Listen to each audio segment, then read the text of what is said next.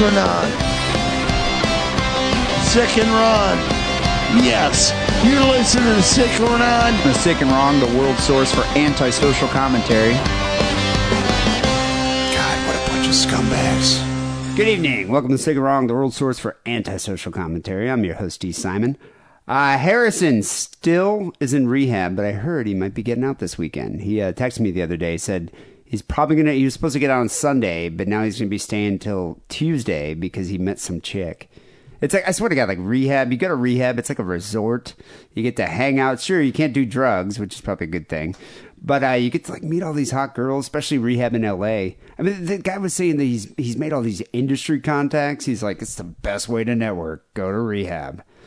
So yeah, who knows? Anyway, he's going to be back next week. He called the show a little later, so uh, we'll get to hear from Harrison. Um, but this week, uh, I have two guest hosts. Uh, right here in the studio live is guest host uh, Brian, the vegan black metal chef. Greetings, sick and wrong listeners. I'm the vegan black metal chef. Happy to have you here, man. Yeah, thanks for coming on the show. And uh, a little bit later, we have comedian Matt Kirshen uh, doing some sick and wrong news. So, so should I call you Brian or just vegan black metal chef, VBMC? what do you way, go by? Either way is fine. I go by whatever whatever you call me. Hey, hey, you. Hey, Hey, you. All right. Well, Brian, um, you know, I was looking at your site and I saw that uh, you, uh, well, I guess it's not new, but you recently published a cookbook, the Seitanic Spellbook. Seitanic Spellbook. Yes, that is correct. The ultimate vegan cookbook, the Seitanic Spellbook. And you were showing it to me earlier, dude. That is an impressive uh, um, uh, piece of publishing there. Thank you. I uh, since I don't really like cookbooks, I had to to make one that that I would really like. And uh, and kind of like the show. I mean, uh, I don't really like cooking shows either, so I just sort of made the one that, that I wanted to watch. It's it's very metal. It's very metal. See, and you even got like the black metal uh, font going on there. So you you said you took all the the pictures yourself. You self published this. Yeah, yeah, I d- uh, did all the the pictures myself. It was uh, funded by the awesome people at Kickstarter, and uh, so it's a sort of self published book. Uh, we're really published by you all, uh, the the listeners out there. Oh, that's cool. And uh, and so hopefully there's a couple cool little innovations uh, uh, I tried out. There's a there's a QR code Yeah, next a- to every recipe that you can like scan. It'll bring up a video of how to make whatever it is that you're looking at. Oh, wait, so you have a video on YouTube for every recipe in this book? Yeah, and a lot of them aren't even on like the public YouTube channel. There, it's on like a private hidden channel that uh, that you can't see unless you that's scan rad. these uh these QR codes. You know, as a self-published author, you're really making me feel ashamed here. My book doesn't even compare to the how professional that looks. No, I mean, you re- that that is a very professional book. I have good friends that uh, that are book layout designers. So thank you so much, Jenny Ashford. Uh, if you need to get your layout done, go to her, Jenny Ashford. She rocks. so is Satan like the primary ingredient, or is it just kind of No, no, no, not at all. Um, so Seitan, for those of you uh, that are listening that have no idea what the hell we're talking about, it's a wheat protein. That's the uh, the thing that everyone's afraid of in, in Los Angeles and on the West Coast in general. That's Okay, why you they- can't you can't find a damn bagel here. Well, it's funny because here it's like, yeah, everybody's either gluten free or they say they're vegan, but I think they say they're vegans because they actually have like an eating disorder, and they don't want to say like, oh no, actually I'm bulimic, I'm vegan, I can't eat that. It's it's a, it's the acceptable thing that I, I I hate it when when when people use veganism sort of as an eating disorder. It's ridiculous. Uh, that's- Uh, I eat so much food. here. It's it's it's ridiculous. Well, that's the thing. It's like And- vegan people aren't sickeningly, sickeningly thin. You know, it's like actually they're quite healthy. vegan people And- want to eat food more than like anyone else that I know. Like like we will go out of our way to try different food places, and uh, it's uh, they they go absolutely nuts. But uh, but no, it's uh, so so. The book is a book of concepts of like uh, of essentially essentially just classics, things like jambalaya, pad thai, uh, pasta alfredo, like uh, different things like that um veganized like vegan shrimp scampi which uh which i was telling Oh, what's a uh, vegan shrimp? so what's a vegan shrimp now you actually live right next to a place that has these vegan shrimp they're made out of something called konjac which is a uh, a japanese yam and they taste scaringly like shrimp and the texture is ridiculously like shrimp Well, this, this is that uh, store you were telling me, right? Still on. Market, right, right up the street from you, has these things right out. here, and they are uh, they're incredible. Um, and uh, they look. I mean, they look. Yeah, like, no, I uh, mean, that looks like shrimp. In my advertising video, this little picture comes up that says, "Oh, it's not a vegan book. It's got shrimp in it." I see one right there. Uh, that's a that's a vegan shrimp. And so, so it's a book of concepts of how to make uh, how to make all these classics, uh, which sort of teaches you the various concepts of cooking in general, and sort of how to make things your own. Oh wow, yeah. I mean, that's the thing. I think a lot of people are in the dark about vegan because they just never really have been introduced to it. Yeah, it's yeah. like- and, and that's the thing. Like L.A., L.A. is an easy city to be a vegetarian or vegan because there's a lot of different restaurants that are just complete vegan restaurants. A lot of vegetarian restaurants out here. But you were saying you're from Florida. Yeah, yeah. I'm from Florida, and so uh, it's got to be a little more difficult there, isn't it? Well, in Orlando, Florida, the, well, the vegan scene actually happens to be like growing by leaps and bounds there. But this book was honestly written for the most part. I mean, except for the shrimp scampi recipe, but like, uh, but for the most part, you can you can get almost everything you need at a Walmart. And uh, and that's that's sort of how I really plan this book out because I want everyone to be vegan and I want to teach veganism for the masses. And you can't do that if you need some specialty thing from some specialty store uh, uh, in in every case. So yeah, the the ingredients in here are mostly things that you can find just essentially anywhere. I'd say at a Walmart, but there's no WalMarts in LA, so people can't relate But you could to probably that in like LA. most But- places have like a Whole Foods, or Yeah, even yeah. like up the street, like Ralph's or Safeway. yeah, or. Ralph's exactly, yeah, like a, like a Ralph's, uh, things like that, and uh, and yeah, so people people can easily get the things, and the ingredients are also reused. Uh, at least three times In different uh, recipes? In different recipes, because I hate it when you get something, you get a bunch of ingredients to make a dish, and then you're stuck with like three quarters of a jar of molasses, and uh, you've just spent like forty dollars uh, to make can I use this barbecue sauce, Yeah. and like uh, yeah, Well, you got all sorts of stuff. I mean, you have like vegan bacon in there, and uh, j- j- I mean, everything Oh, yeah. in that everything yeah. in that book is uh, pretty amazing. I, you know, I actually made the the pad thai because I remember. So when that video came out, um, it, be, it was a huge viral success, and I remember seeing it being like, I'm gonna try this out, and I made the the vegan pad thai, and it, it was it was pretty fucking good. that's awesome. Yeah, it, was- it was damn good. So, um, but anyway, getting back to uh, being vegan, how how long you been vegan? I've been vegan for about 16, 17 years now. Seventeen years. Wow. So I went vegan my first year of college. And what what was the inspiration? Uh, I think I have the most typical like why I went vegan story ever. Like an Uh, ethical thing. Well, yeah, I mean, oh, the the short answer is that I don't believe in the exploitation of animals. But uh, I had a girlfriend in high, in late high school that went vegetarian, and at the time I said, "Well, I recognize that as the right way to go, but I'm not ready for that yet." So I didn't do anything, and uh, a year went by, and in college, and uh, kind of looked back at her and said, "Well."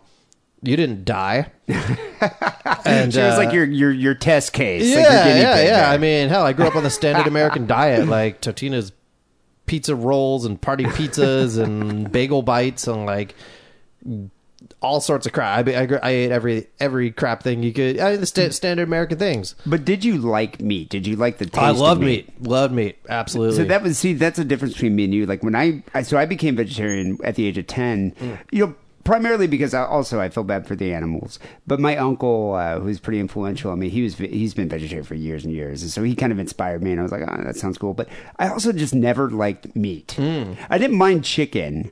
But I just the taste of meat just kind of repulsed me. I didn't like the smell of meat, and I, I still the, the the smell of meat just disgusts me. But I just never liked the taste. So for me, it was a pretty simple thing to do. Oh yeah, no, that's You know? that's good. Like, uh, no, I mean, um, I I grew up on all the all the crap, and uh, and so and which actually gives me hope in the sense that I was a carnivore amongst carnivores before I went vegan, and uh, and so I remember when I went uh, vegetarian for a couple months before I went vegan.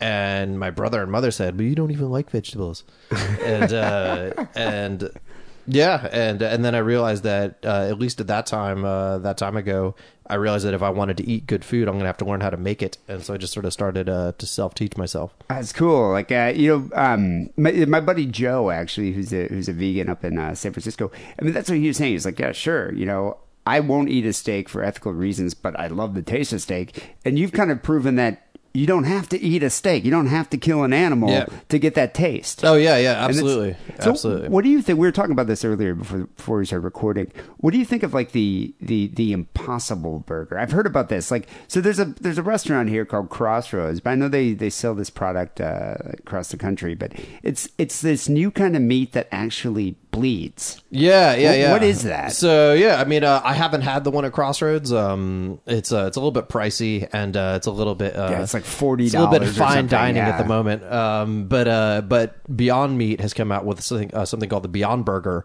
which is sort of their semi equivalent. Um, I'm not sure if it's the same methods, but there's something in that Beyond Burger that's never been in the vegan palate before, and it's this like punch in your nose, like sort of bloody meat tasting thing and the act the thing looks like like uh if you defrost it it looks like a little pile of like ground beef and like it's kind of malleable like that I think that would be that would that would kind of freak me out. it, Like, fr- I think- it- it- yeah. honestly, in like when you're frying the thing up, the thing smells exactly like meat, and like Wow. uh, uh, it may or may not be an absolute perfect emulation, but it's it's it's very good. Um, I mean, I haven't had meat in a long time enough, such that like I'm not sure if it's a perfect emulation or not, but it's very good and very convincing in a lot of ways. Does it have the same texture? Yeah, same texture. See, that's another thing. Like I haven't eaten anything with that kind of texture It's in a long it, time. it, I wonder if it freaks many of my friends out, such that uh, that they're like, okay, it's too real for me. Wow, yeah, I have to. I'd have to check that out. Yeah, the my friend was saying it's like, dude, check out this Impossible Burger. I think I might actually go to Crossroads and just just to try just it. just to try it. Yeah, yeah. it. I, I've heard that the Impossible Burger is even more meat like than the uh, than the uh, than the Beyond Meat Burger. it's- it's- but the Beyond Meat weird. Burger you can get it at Whole Foods for like six bucks. And is that wheat protein or? uh, I don't remember. I think it's a mixture of pea protein. Uh, there might be. I, I think there might be wheat protein in it. You can look up the ingredients online, but I know. I think Beyond Meat uh, does a lot of the stuff with pea protein and mixtures of pea protein and other proteins. Well, people always try to do that with uh, with vegetarians. Kind of try to give us like a thought experiment where they're like, "Well, what about if you grew meat in a lab? Like, would you be able to eat that? Would that be would that violate your ethics?" No, yeah, It's like- actually, and honestly, if uh, if it, if it didn't uh, if it didn't contribute to the exploitation of animals, then I like there is there wouldn't is have the there's the there is the lab grown meat. I wouldn't have an ethical problem with it. Uh, although that uh, which which would be amazing. I am all for the lab grown meat thing as long as it actually doesn't contribute to the exploitation of animals. I don't know all the details, but uh, as long as that's the case, then I am all for it. Uh, just to get the animals in existence, Yeah. and, uh, like out of their to living hell. slaughterhouse. Yeah, Yeah, yeah, exactly. That they, uh, that they that they live in. Would I eat it? I'm not 100% sure. Um, maybe very rarely in a pinch if that's like if that's all that was available maybe like at like uh, at at a place. Well, what if it But, became like um, mainstream, where it's like you know, uh, different taco places like, well, here's the vegan taco with this fake whatever lab grown meat product. The lab grown meat, yeah. Like, uh, would would I eat it? Um, I honestly I enjoy eating the plant stuff so much that uh, I don't know yet. Uh, maybe I guess is the best Yeah. answer I could give. I'm not sure I would do but it. uh but yeah but i mean uh, i love like sort of the side effect health benefits of being vegan and uh and uh and things like that i mean yeah people think that you're gonna oh you go vegan you're gonna die but um look at the leading causes of death now and tell me if that's from going vegan or not going vegan I doubt it. So, what was the? Uh, when did you decide? Like, hey, you know what? I'm going to be a vegan black metal chef, combining cooking and black metal. Yeah, so I've been doing this for about um, five and a half years now, almost. And uh, and when I first started, I said, "Wow, I think my food is really good. Uh, I think it's really cheap, and I think it's not that difficult to make." Kind of three things that people think veganism isn't. And uh, and I said, "Well, I need to tell the world about this. I, I think I live a very doable form of veganism, and uh, uh, for for a lot of people." and but I was like, man, I, I really hate cooking shows. They they bore me and they put me to sleep. And so I was just at that time able to make a halfway decent recording. I'm an audio engineer and musician as well. And I was like, well, I'm gonna just combine my passions for making music and black metal music in particular and cooking and just make a make a cooking show I wanted to see. And luckily a few other people wanted to see it too. I love the uh, well, very. I mean, you look very authentic because you get the, the whole black metal makeup and everything. But I love the knives. They seem so impractical. The but you- knives. but you still use them. Do you actually use those? They are forged by the finest artisans in hell. They I use them constantly. Oh wow! So actually, yeah, oh, that, that's nice. So then they, I guess they are practical. They look impractical, but they look badass. The- yeah. I, I do, I do like that. Um, so were you surprised by the uh, the initial success? Like, do you get recognized in the street? Uh, yeah, I do actually, especially uh, especially in L.A. Um, L.A. and Portland, I guess uh, I get sort of recognized the most. Maybe maybe in Florida too, but people just sort of knew me from going out to shows and, stuff a lot before, and like yeah, and playing shows. I mean, I'm not going to bullshit you. I get probably at least 500 people sent me that video. No crap. least- oh, just all my friends were like, dude, you're you're vegetarian. It's just like, and I'm like, yeah, you know, this is amazing. Yeah, uh, yeah. I mean, I uh, like was I surprised? I guess. Uh, I guess I wanted to do the first video well. I mean, I wanted to do all the videos well. I didn't even uh, honestly. I wasn't really much of a YouTuber at the time. I didn't really watch YouTube very much. And uh, I remember when YouTube came out, I thought it was a dumb idea. I was like, who wants to watch other people's home videos? And uh, and I guess I was wrong in a Yeah. lot of things. and uh, and uh, um, but. I didn't. uh, So when I first put out the video, people were like, "Dude, you're getting a lot of hits." I didn't know what a lot of hits was or what not a lot of hits was, like because I never really watched too much. I was like, "Oh, I don't know, okay." Yeah, but then like when it hit, like when it was getting like towards a million, and like there's like tons of comments coming in, then it was like, "Whoa, okay, something is like really happening here." And, you- write your own music, right? Yeah, yeah. I write all the music to all the episodes, and uh, I do I do everything. I mean, I just just me and a tripod for filming. Oh shit! So wait, are you doing? Are you playing every instrument, or I is it- play you every band? No, no, I play every instrument. Uh, Oh, wow. I hand play everything except for the drums, and I program the drums. Ah, And, dude, uh, yeah, that's awesome. Yeah, thanks, thanks. Yeah, I play the guitar, bass, keys, uh, do the vocals, uh, do all the mixing, mastering, all the. Wow. So wait, do you Yeah, ever play out? Like, do you have any albums? Uh, well, I have uh, I have my my normal music project, which is a industrial black metal band called Forever Dawn. Uh, we used to play out a lot back in Florida. Um, uh, way back in the day, before you uh, like it sort of stopped just as the vegan black metal stuff stuff started. Uh, although I'm writing my second album to that now, and I wanna I wanna sort of get that uh, get that up and running again sometime this year. Oh wow! Oh cool! I'll have to check it out. So have you ever have you heard back from any actual black metal musicians? Have they like contacted you? Been like, oh, um, I want to try this recipe, like the dude from Immortal. What's like a like? Uh, uh, uh, uh, yes, uh, sadly, uh, Abbath has not uh, has not contacted me yet. Um, Are there any vegan the- black metal uh, musicians? Uh, vegan black metal in particular musicians. Uh, Dani Filth got a book, which was really cool, and uh, and he and he seemed to like it a lot. Is he? Uh, Wait, is he vegan? No, no, but his keyboardist is uh, Oh, wow. Lindsay uh, Lindsay uh, Matheson or Lindsay Schoolcraft. Oh, that's cool. And uh, and um and she's she's uh yes, I mean the that keyboardist of Cradle of Filth is vegan. The old touring keyboardist uh, of Dimmu Borgir, um, Kimberly Goss.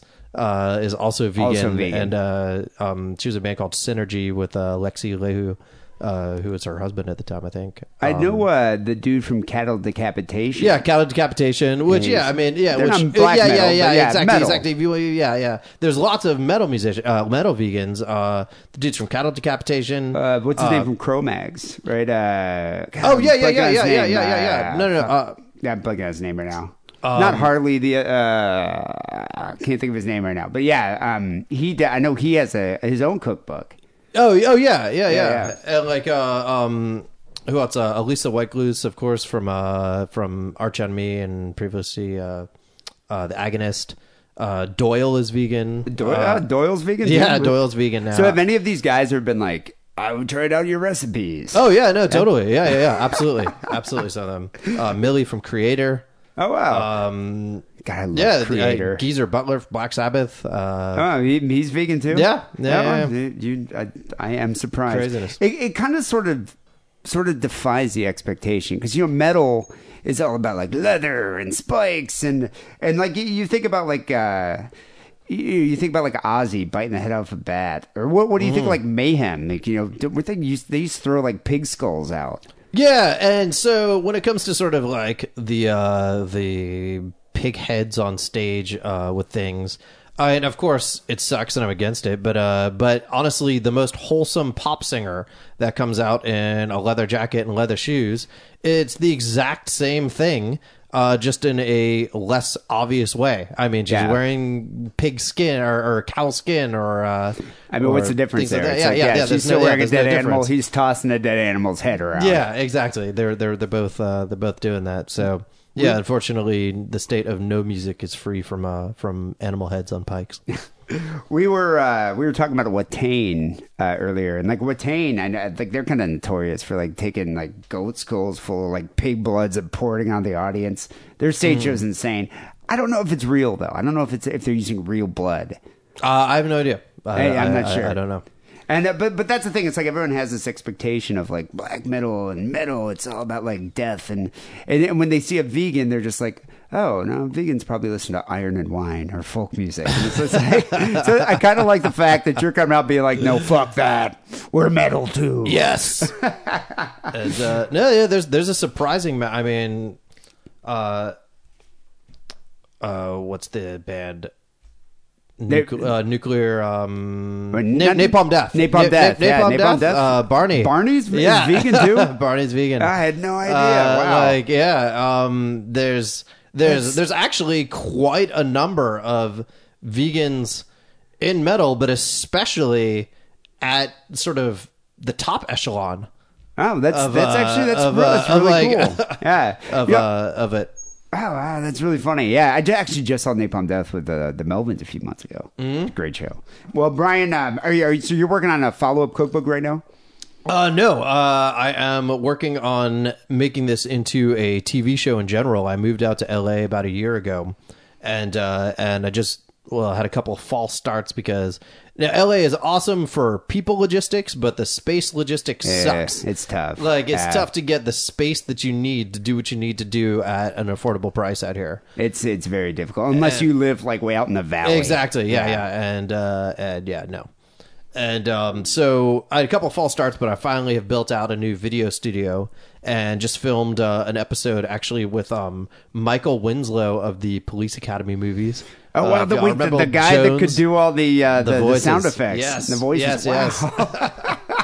what does that guy do these days? Uh, he he. I think he does like a touring kind of comedy routine with his like voices and stuff. The guy is eternally relevant, and he, he's yeah. got to be getting up there in age, and he is eternally relevant with his like just amazing voice and like beatboxing and like uh, and just sound I- effects. I, he's like, yeah, like I can't think of anybody that can compare to him on that level. Yeah, yeah, You yeah, know? yeah. He's a like, lot of people can make sound effects, but that dude, yeah, I he's like the just- godfather of sound effects. One of my favorite things about the Police Academy movies, next to Bobcat Goldthwait, of Yeah, course. yeah, yeah, absolutely. so, so that's cool. So you have a uh, a cooking show. Yeah. That, uh, that- well, well, uh, well. So I just filmed another episode with that, and then we're going to be pitching it around to networks um, after I get that done, and uh, and yeah, to try to make to try to expand it out into uh, to more of a show with uh, with sort of what I'm doing now being a part of that, and sort of expanding on it. Oh wow! Well, more power to you. That's pretty cool. I'd love I'd love to check out a a, a vegan black metal uh, chef cooking show. Yes. That that would be great. but yeah, I'm not working on another book because this one's really good. And yeah, no, this nothing is wrong yeah. with this one. No, this is great, and so people can pick it up on uh, Amazon at your site. Yeah, yeah. Amazon. Uh, just look up the Seitanic Spellbook or veganblackmetalchef.com. Uh, that way, uh, that one has like you can get shirt bundles and like like shirts and other things like kind of bundled in with a book uh, or just a book. Oh, that's cool. All right. Well, thanks for being on the show. We have a uh, we have um, uh, stick around news coming up next. We also have phone calls after that. Vegan black metal chef here is going to stick around for phone calls. Uh, People's episode five seventy three here. Before we get to Sick and Wrong news with Matt Kirshen, uh, here's a word from AdamandEve.com. It's Butt Plug Month on AdamandEve.com. Show that you still care by bringing something new into the bedroom. And by something new, I mean a butt plug. Because if you order right now and use coupon code DIDDLE, you get 50% off your first item, a gift so sensual I can't even tell you about it on this podcast that talks about murder and bukkake, and on top of all of that, free shipping. Support Sick and Wrong by supporting our sponsor, adamandeve.com, and making a purchase with coupon code DIDDLE. That's D I D D L E. Comedian Matt Kirshen here, guest hosting uh, the and Wrong News segment of the show. Matt, thanks for doing the show. Thanks for having me. Yeah, and uh, you know I don't want to keep you. I know you have plans tonight going to the Magic Castle. I am. I showed up all in a suit Yeah. and everything. I was about to say, I was like, God, this this guy. I know he's English, but he comes in here I make an dressed up, effort for a podcast. okay. dressed up, wearing a suit. I yeah, dress looking for good. radio. Dapper to do the podcast. Now I'm just wearing a t-shirt. Um, It's a good t-shirt though. yeah, Buzzcocks, little Yeah. English English punk rock. Um, you hear about the guy that died at the Magic Castle? Uh, I heard about it. I don't know many details, but it was. I think it was a suicide, right? He did. You know, I, I was reading about it, and uh, it sounded like because people, the LAPD was saying he was in his underwear, so I don't know what was going on with that. Oh, really? And he had a bag underwear. on his head. So, yeah. Were you thinking it was a sort of a The- like a David Carradine esque oh, Autoerotic uh, thing? autoerotic, autoerotic asphyxiation type of thing. maybe? But I, I, I, know, I, I know people who knew him, and It didn't seem like that type there was of no dude. talk of that. I, you know, there were people basically, I guess. I saw mention of depression, so I'm guessing that was more likely to be what it was. But I don't know. I, you know, who knows? If you you got to be in a pretty bad state to be yeah, contemplating suicide. so who knows what The thing is, like suicides, I, I feel is worse. At least there, it's like you know, it was an accident. I was jacking off, and next thing you know, this happened. Yeah, well, you don't know. Yeah, you don't know about it. You sort of you pass out, and then you And then yeah, Don't wake it's up. like yeah, you either wake up or you don't. But it's just to, to, to do it in a public venue like that, it's got to be a bit disconcerting. Yeah, I you know I uh I think you're in a you're in a pretty bad headspace if you are if if you are in danger of dying by suicide. So who knows what's going on in your head? I've often wondered, much like werewolves and vampires are rivals, is it Yeah. the same? Does the same go with comedians, comedians versus magicians? Like, do you guys, when you see each other, is it just kind of like this thing, like, oh, fuck you? If- well, we're, we're so rarely together. So actually, you know what? I'm not. I uh, I. I, I was like a I, I never got super into magic, but I went through my magic phase when I was I went through my magic phase you when, were I was a 18? kid. Yeah, Oh. not not even like when I, yeah exactly. Like I you know I had the sort of t- the kids magic set and I had a few books and you know I got, and then I just never carried on with it. But I still I love watching a magic show. No, but I, there- I there love it too. I mean, I there aren't many times we, we don't encounter each other that often. There's a few clubs and a few ven- like if you, sometimes you'll be on a variety show, or there's a comedy club in in Hermosa called the Comedy and Magic Club, and there's always at least one comic on so the like bill. a comedian, magician, comedian, it's- magician. like they it's kind of mix it up. Normally only one or maybe two magic acts, um, and then like f- four or five comedians. But um, so yeah, that's where you kind of encounter them, and then there are like sort of the comedy magicians who straddle both worlds. There are those. Now that's kind of going into the carrot top arena. Like now you got like prop comedians. Well, that's a different thing again. Which Yeah. I, by the way, I never. So American comedians, particularly the ones who came up in the eighties and nineties, like the prop comedy is like the sort of ah, he's one of these fucking prop com- people like Carrot They Top. discount it, yeah. yeah. Carrot Top's like the go-to terrible comic, and I because I didn't grow up it, through the American comedy scene. I like the two times I've seen Carrot Top on TV. I'm like, oh, I think he's funny. I like him. okay. Have you ever watched Gallagher? I have met Gallagher. You've met Gallagher. you know he's a crazy right winger, isn't he? He came on our podcast. We did a live episode of Probably Science in Portland at the Bridgetown Comedy Festival. Uh, and it was him and thankfully also Peter Serafinowicz, uh, who to balance it out. Yeah, I don't know if you know Peter. He's a I've, I've seen Peter before. yeah, he's a he's great. He's a sort of mostly does sketch and comedy and acting writing. He's a he had his own sketch show in Britain, and he also he shows up on a lot of TV shows and movies. You'll see him on quite a few. Uh, what was he in recently? He was on a, he was in quite a big movie recently.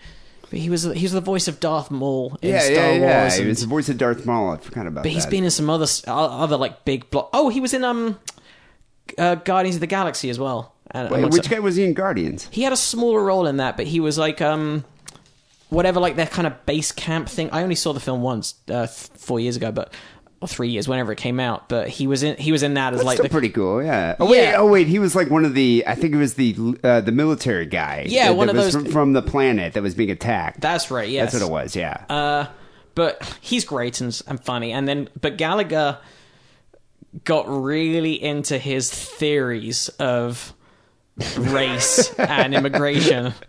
And here's the thing: at the time, this was about four years ago that we did the show, and it was super awkward and super uncomfortable. If you listen back to that show now.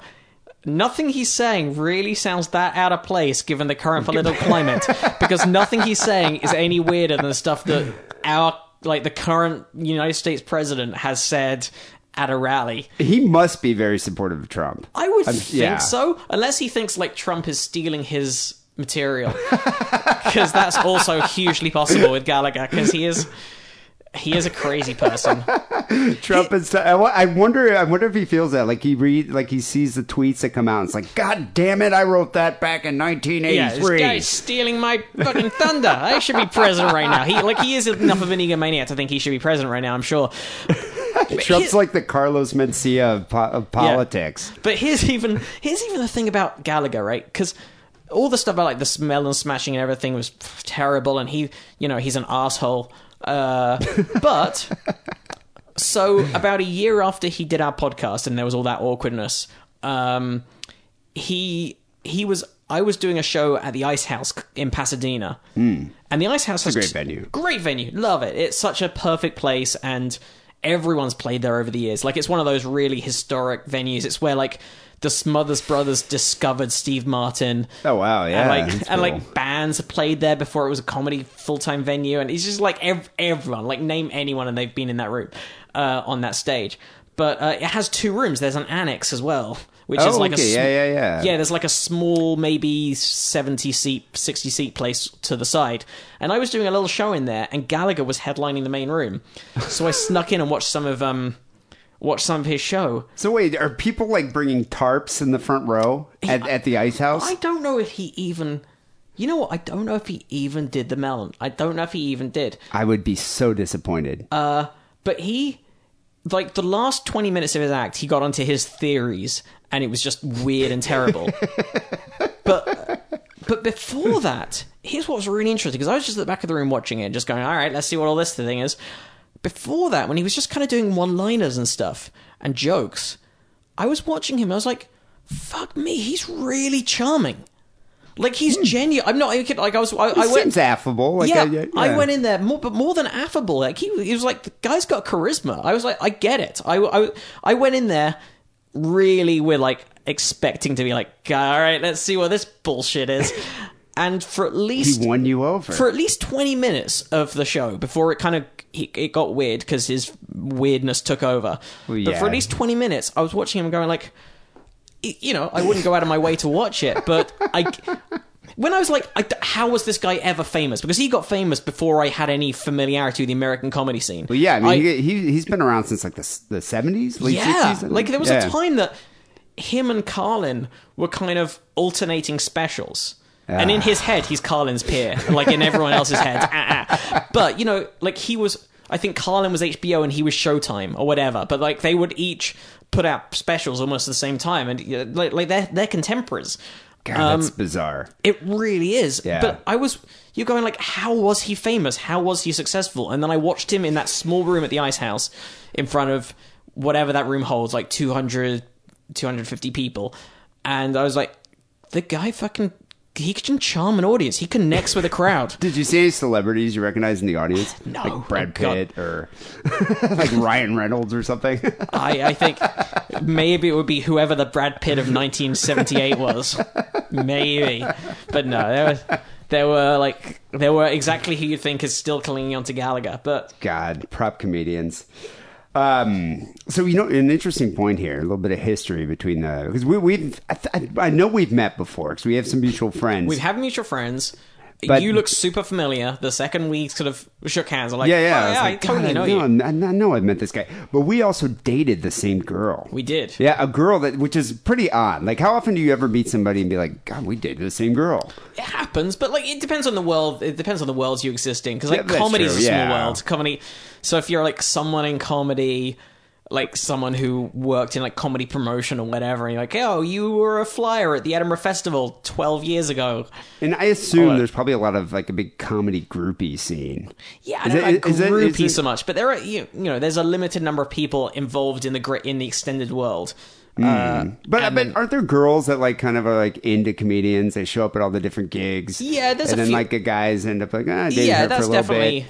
Yeah, there's, I, I could there's see that elements happening. of that. Probably There- not the level of like rock stars, but yeah, it's not like the sort of yeah the we're with the band kind of like the three women who've blown every hair metal band in the in the eighties. still go to the Rainbow Room. yeah. and you're like oh uh, But I'm sure there's a couple that like go to the you know the comedy store every night, just kind of hang out and see if they can like you know hook up with a new comedian. yeah. I, th- I think there are there were, there are definitely women who find comedy and comedians attractive. Uh, No, no, that's that's but yeah, that's for sure. Yeah, But yeah, I think I think it's not the same thing. At, like music has a scene, and music has a And plus, I think a lot of like at least rock stars, yeah, they might tend to be self-destructive or whatever. But I mean, you know, they're out there playing playing bands and stuff like that. Comedians tend to be just depressed and self-deprecating. They're not desirable people to date. You know what? I've got a theory about that. I th- I I think I think comics, my fellow comics, there's a certain amount of weirdo to be a comic. There's a certain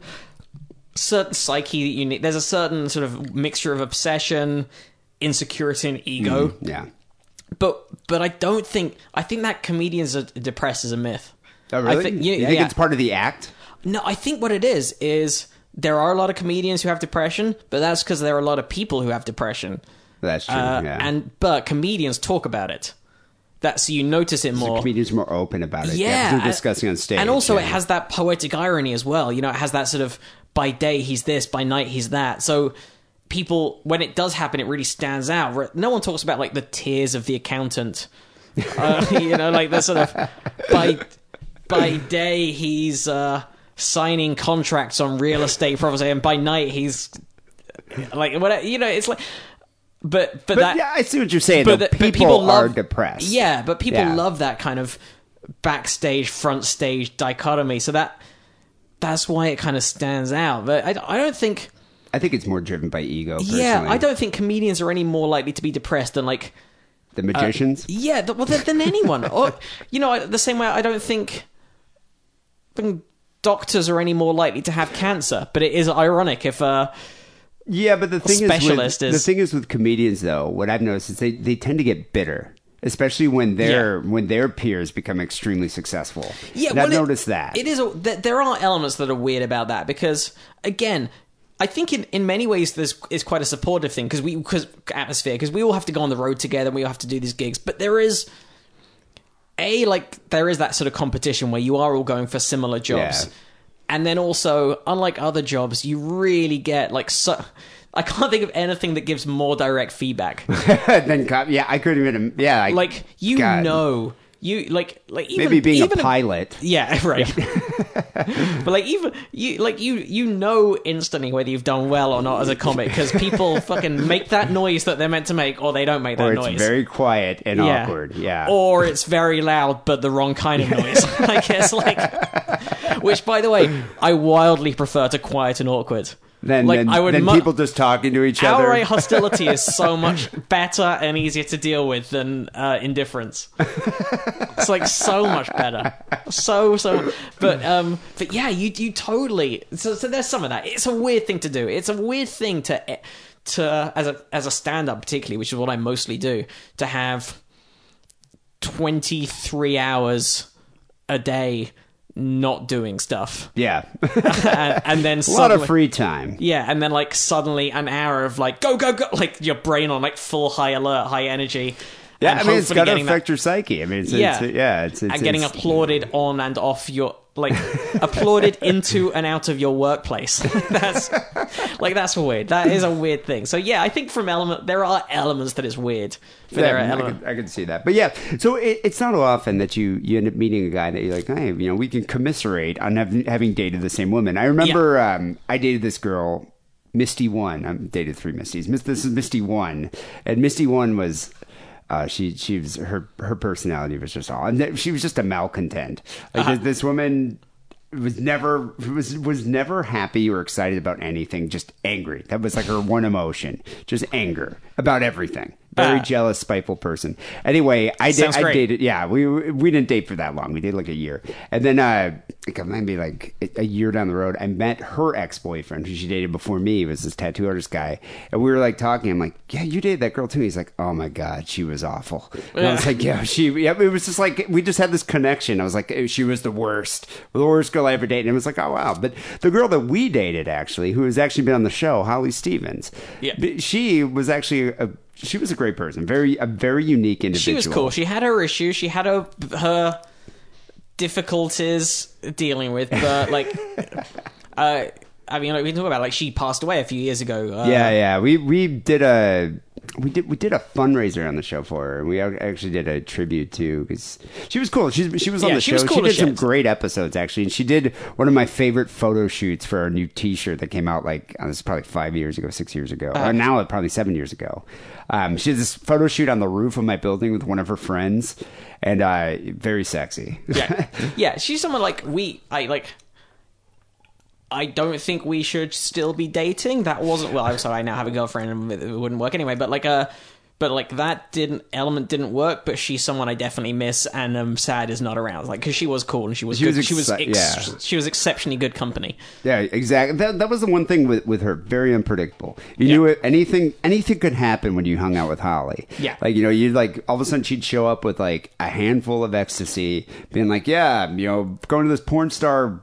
Hot tub party. Yeah, We're gonna or go hang like- out and you go there and it's like, yeah, it's all like mimes hanging out in a hot tub. Well, that's the thing. It wasn't even the porn people that she, because she was friends with all the porn people, but like she was, it was more like the weird carnies and and, and like she sort of she, Satanists and all sorts of just strange she was a bit of a she of- hung out with. Yeah, she was a kind of pipe piper of weirdos, and and so that was that's something I definitely miss about her. Did you ever go to her to her apartment, see her room? Once you you talking about like the one in San Francisco Yeah, with which- like the with the bunk almost bunk like a loft bed. I don't know what it is. Like it was like it was a like raised. a bunk. Well, no, it wasn't a bunk bed. It was a was loft like- bed. It was a bed that was raised, like a raised bed, Yeah, yeah. like the kind of thing that a kid would have with a desk underneath it. exactly. Like she, so she always came to my place because I lived in the studio in the Tenderloin, and plus she had roommates too. Right, and for me, like it was, we mostly saw each other because we had a semi long distance relationship. We when we dated, she was still living in the Bay, but she was in LA a lot for work, and yeah. then also I was on the road quite a bit, so quite often she would, if she had like the weekend off, she would come and meet me in like. Chicago Oh, or wherever, city. you know. Oh, it- cool, She has yeah. friends in loads of other cities as well, so we'd sometimes go to other places, sometimes just around the bay, or sometimes further afield. Oh yeah. So, but but I was very rarely in San Francisco, and even like there was a time once I I remember once even being in San Francisco and hanging out with her, but we got a hotel for some reason. I'm like, why do we? Why do we? Because she had a fucking creepy room. Yeah, I think that was like what, that's probably it. Or like she because her roommates were I don't know. I just remember going back to her place and uh, we were hanging out with her roommates. I think they were having like a party, like a housewarming party or something for a new roommate. And we like all end up doing some some drug. I don't even know what it was called. It was like a designer drug, kind of similar to ecstasy, maybe like ketamine, something. Right. And so we're all fucked up, and then we end up going to a room, and I was like, "This is weird," because it was like her just assortment of of tchotchkes, but like you know all the weird shit that she's been gifted by all the uh, the, the the weirdos that she hung out with. Like Yeah. so, I don't know, like the Satanist guy that made. Did you ever meet that guy? I can't think of his name right now. Was it Stanton? Stan was it was it Stanton, Stanton or something? Stanton LaVey. He was one of the. He was like, Le, like Stanton LaVey? He was yeah, like he was like yeah, Anton LaVey. like nephew or grandson or something like But that. But there's another guy that was like a Native American Satanist that she Oh. hung out with all the Oh, time. Stephen Laber. Stephen Leba. Yeah. That guy made all sorts of weird art, and he would do art like he called it multimedia, but he would do like paint with his feces and blood and semen, and so he had all these like paintings. And I was just like, this is weird. Yeah. Okay, that's cool. I can deal. I can deal with this. This Do is you all have right. a print of that rather than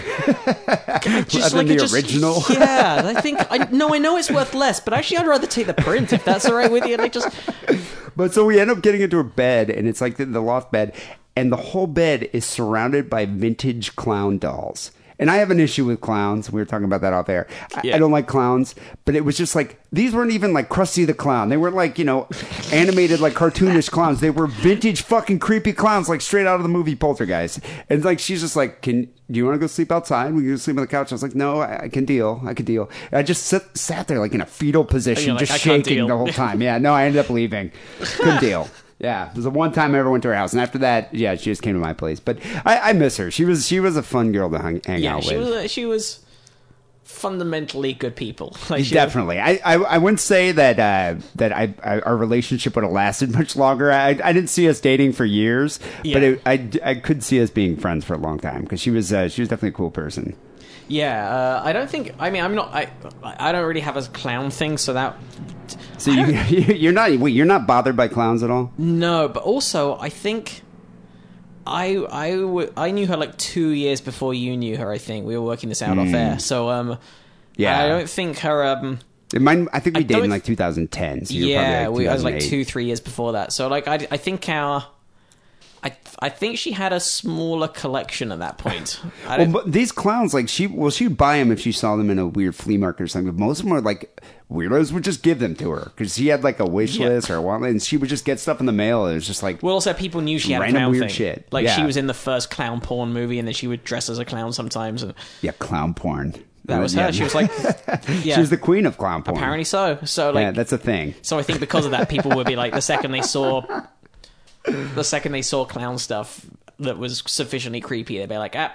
Yeah. Which again, like I still, there are still times that I'm in a situation or I see some painting or another that's like super weird or super creepy or or just off or just slightly off. I'm like, oh yeah, there's something she'd like. That would be a good birthday gift for Holly. Yeah, you, you do have those moments. Yeah. You ever go to like estate sales around here, like in the Hollywood Hills? Uh, not full estate sales, but uh, you know, I, I'll drop by on Sundays. There's always, yeah, I live um like about three miles southeast of here. Oh, okay, yeah. and uh, so there's wait, always like weird little. I, I'm like halfway between Larchmont and Koreatown. Okay, So- yeah, like that whole So Sunday area. Sunday mornings, there's always like, the sidewalk sales and battle, that shit. yeah, hundreds of those. Yeah. Like, there's always people with just like rugs on their front lawn and selling whatever the fuck. My friend, my friend Lenora finds out about a lot of just like weird estate sales. Like some old rich lady who was like, you know, married to a movie executive in the 30s died, and they're just like she has no children, so they're just getting rid of all of her shit. Oh, But yeah. we went to this one up in like a mansion in the Hollywood Hills, and this woman just had clown paintings, just clown paintings, like famous clown paintings, and just like hundreds of them. The whole room is like all clown paintings. I was like, God, this is very disturbing. Yeah, to me. But also, this is like Hollywood. I was just Yeah, thinking, like, Holly would have like had like a million orgasms all at once. Yeah. like, just simultaneous orgasm. And also because they're like old, original, one of a kind, Yeah. weird old. What kind of weird old lady collected that as well? I don't even know. And like the people were just like, you know, you can have that for five bucks because we don't want it. just Yeah. get out of the house. It was just like my friend Lenora bought like five clown paintings. If you can break the curse, then it is yours to. yeah, like clown cookie jar. Like the whole thing was just yeah, very unsettling. She also had a lot of those like uh, pickaninny.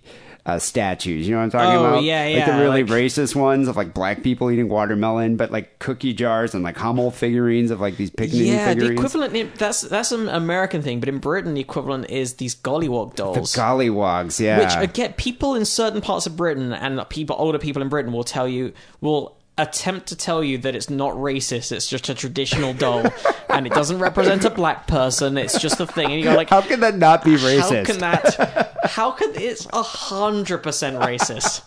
Wait, did you have one?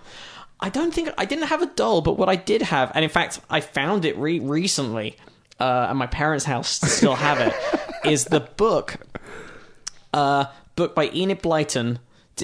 D- Uh, oh my god! The Wait, Three Gollywogs. The three gollywogs. and Enid Blyton was, you know, fa- famous British children's author. Her biggest book she wrote a series called The Famous Five was her, one of her big series. and, Okay, yeah, yeah, yeah. Uh, Noddy. Did she do Uncle Wiggily? I don't know. That doesn't ring a bell, but it, I possibly, quite possibly, she wrote hundreds of kids' books.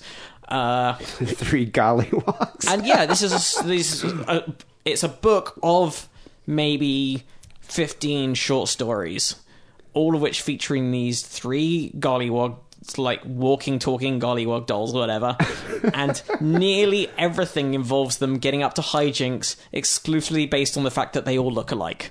it's just like they just get mistaken for each other. super racist. like it's just so like so racist. And this Because was all gollywogs look the same. Of yeah, course. exactly yeah. right. Oh, so you can't tell the difference, like, it, and also they're and all and they're yeah, they're sort of like I. Like indistinguishable criminals. That's what they basically are in this book. They're, they're criminals you can't tell apart, and it's just like it's. And, and you will get people who will just be like, who will defend that book to the death. Who will be like, it's not at all. I don't know how you can possibly see anything racist or prejudiced in there. They're simply dolls having hijinks. We we have a very large uh, demographic in the UK. I'm sh- I'm assuming that next week we're gonna get a lot of phone calls of people being like, "I grew up with gollywog dolls. They are normal." it's completely normal. Nothing racist." Well, they also used to be. I think is it Robinson or Robertson. There's a com- there's a brand of jam Uh, Gollywog Jam. that, that has I think it's called Robinson or Robertson. I can't remember which. Robinson, I think. And it has until very recently had a picture of a gollywog on the jar, and it was like a big thing when they got rid of it. and I'm talking recently. I, I mean, like, well, Were people in England in like an uproar about this? there were people who were like, "Oh, just giving in to the political cor- politically correct brigade. Just because a racist character, a racist caricature on Yeah. your fucking you're using to advertise your product. Yeah, which by the way, like it still tastes the same. Like it's like you're not losing the jam. It still tastes of blackcurrant and sugar.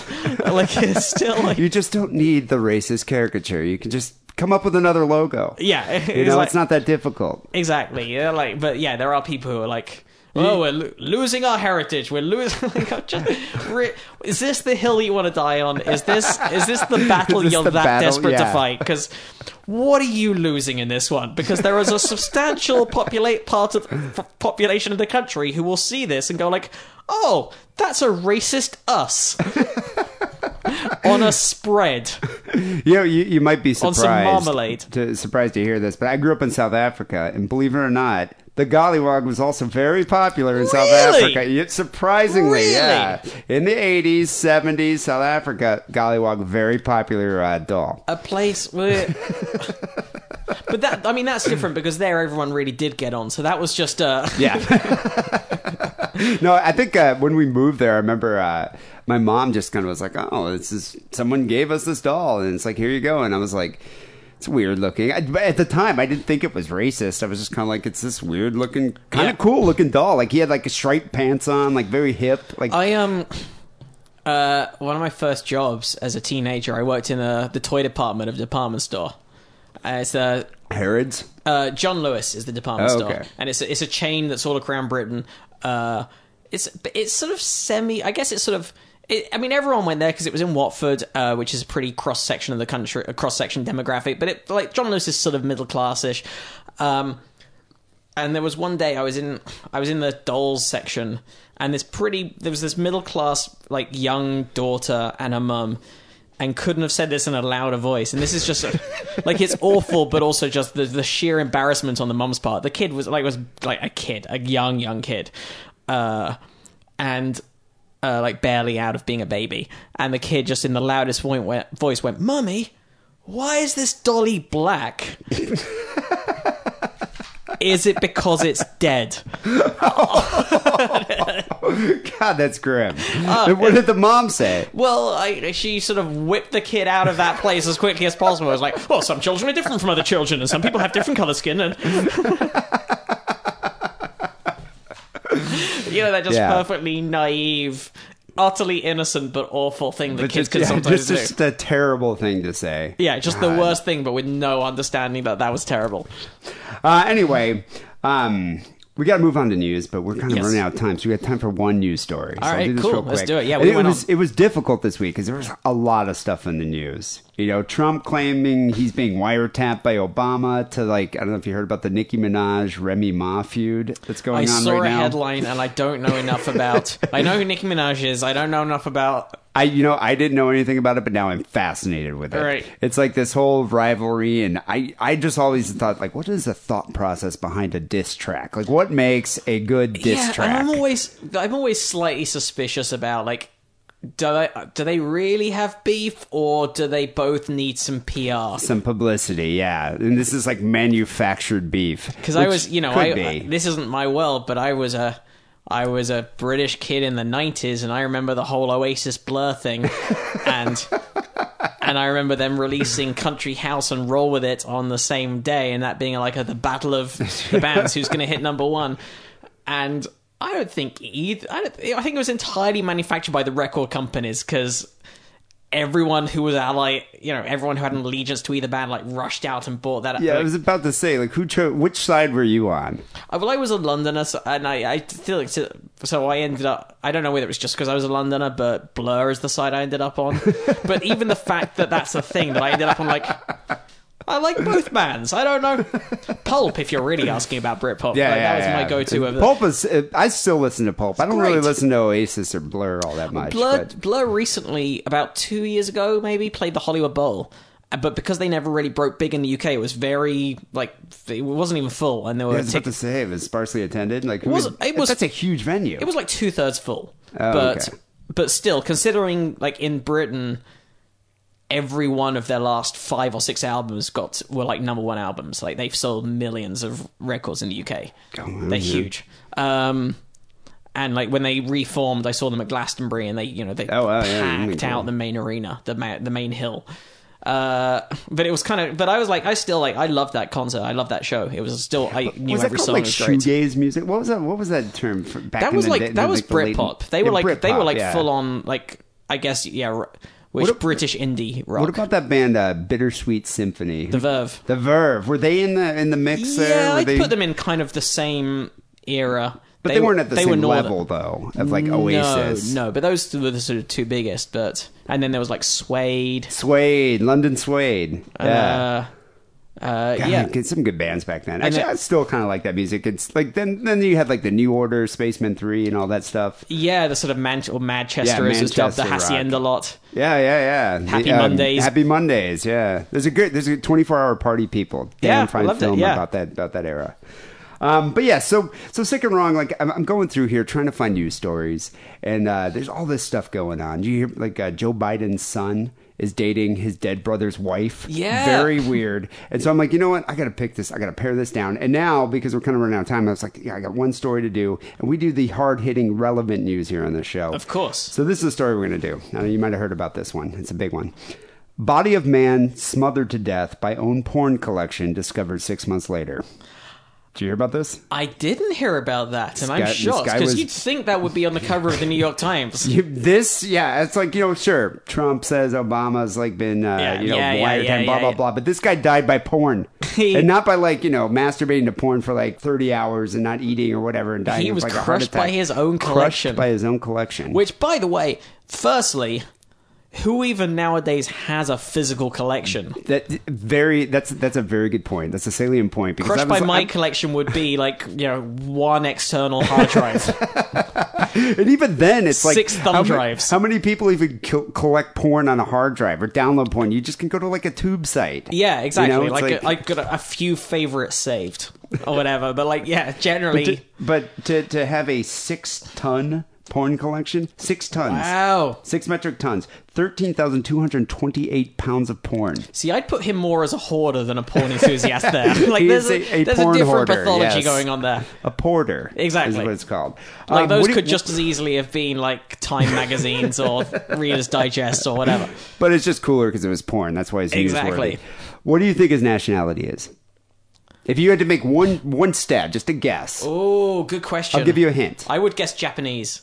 Oh my god, how would you know that? That's I get it in amazing. Yeah, I was going to give you a hint, not from Florida. Oh, yeah. Um, but yes, a Japanese man, a lonely Japanese man who amassed more than six tons of porn, died when a huge pile of magazines fell on top of him. Not videos, not DVDs, magazines. Wow. We, the reason I guess Japanese is because when they do, they go, like, they commit. Yeah, yeah. This, yeah. It, There's there, there's dedication with the Japanese. There is. There's dedication. There's honor. if someone decides that's my thing, if I like, I'm gonna be a porn collector. I'm gonna be the best porn collector. I'm gonna take this as seriously.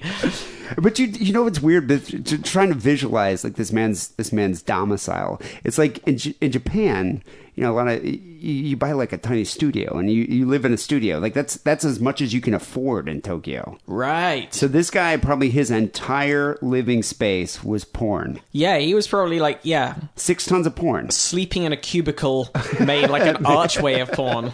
I The, wonder key, if he the keystone, the key, the key magazine fell out. I wonder if that's what it was. Like he was trying to go find his favorite issue of Swank from like you know 1987. He was pulling it Yeah. out really carefully. Did it and next say- thing you know, just crushed. Were there any details as to his uh his preference? Did it say what his porn predilections were, or did it, It, just it say did not go into his uh, his his porn predilection Because that, it- that's what I want to know. I want to know, like, is it What just is he into? Is it all porn? is it generic porn? Is it just your go-to Well, with magazines? six tons of porn, you can go. You can get too specific with some with particular kind of fetish. That's fetish. true. I mean, he's, yeah. he's got to be like just a you know. He's uh, got to have at least all a the few porn, yeah. kinks rather than just one. And it, he's either got to be into something pretty mainstream or or like a collect that few niches. Yeah, Yeah. that's the thing. Um, and even more tragically, the man's body was only discovered six months later. So six months later, when his uh, landlord entered the flat to find out why the rent had not been paid, which is kind of amazing. Six months. Like my landlord starts send, sending me nasty notes after two days. Yeah. I couldn't imagine sick. Well, in L.A., I guess uh, you know, but Japan apparently you can. But uh, like, he'll pay eventually it's fine. once he's cleared all those flies that are buzzing around his apartment. So the guy ended up uh, going in there and being like, "Holy shit, there's a lot of porn in here," and uh, they didn't even know where he was. And so uh, his death was revealed by a member of the cleaning team, who said his company had been hired to remove the magazines discreetly in a way that would not be noticed by neighbors or the man's family to save them from oh the shame. shit! So they he went in there and just assumed like. Oh, he's just skipped. He skipped town, town, and yeah. left nothing but six tons Six of porn ton- behind. and because it's Japan, they have to remove the porn discreetly under cover of darkness so that no one sees the shameful. Yeah, I wonder what they did. Like hollowed out a Hello Kitty doll and just shoved a bunch of porn, being like, "Nothing going on here. Yeah. We're just moving some Hello Kitty dolls." This man seems to have 50 copies of the same New York Times. They're just walking out with the same one again and again. just refilling it, recovering it, coming out again. It, it made me think about something. Do you have a death pact with somebody? Like my, my co-host, I have a death pact with him. Uh, Oh, Harrison, like- and this is something that I could see happening to Harrison because Harrison's into some weird shit. He's in rehab right now, but I'm sure he's like freaking out because he hasn't had his porn collection. This guy does collect porn, Right. And but he's into like weird fetish stuff.